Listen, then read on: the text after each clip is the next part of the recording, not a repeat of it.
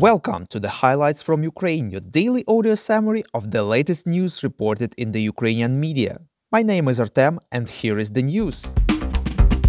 The Russian Defense Ministry announced that units of its western and southern military districts are leaving territories near Ukraine's border, reports B B C News Ukrainian. The forces have finished their exercises and are headed back to base.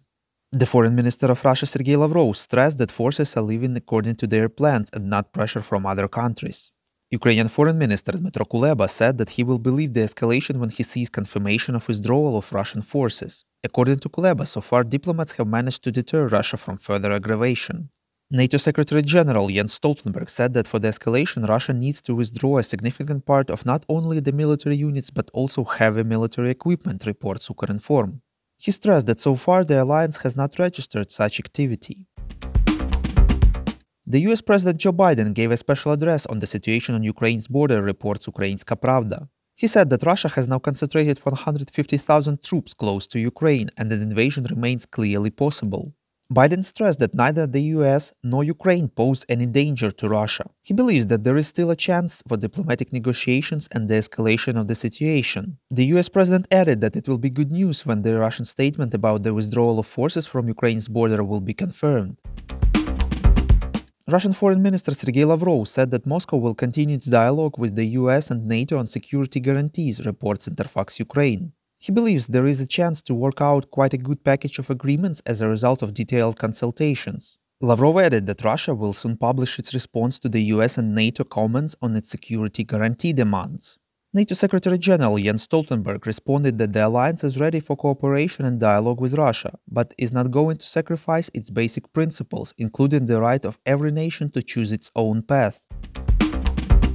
Russian President Vladimir Putin stressed that Moscow needs guarantees that Ukraine won't become a member of NATO, and assurances that Ukraine is not ready or that it's not on the agenda now are not enough, reports Suspilne. According to Putin, if there is still a possibility that Ukraine will be accepted into NATO one day, then it doesn't work for Russia. The Russian president wants to settle this issue right now, once and for all.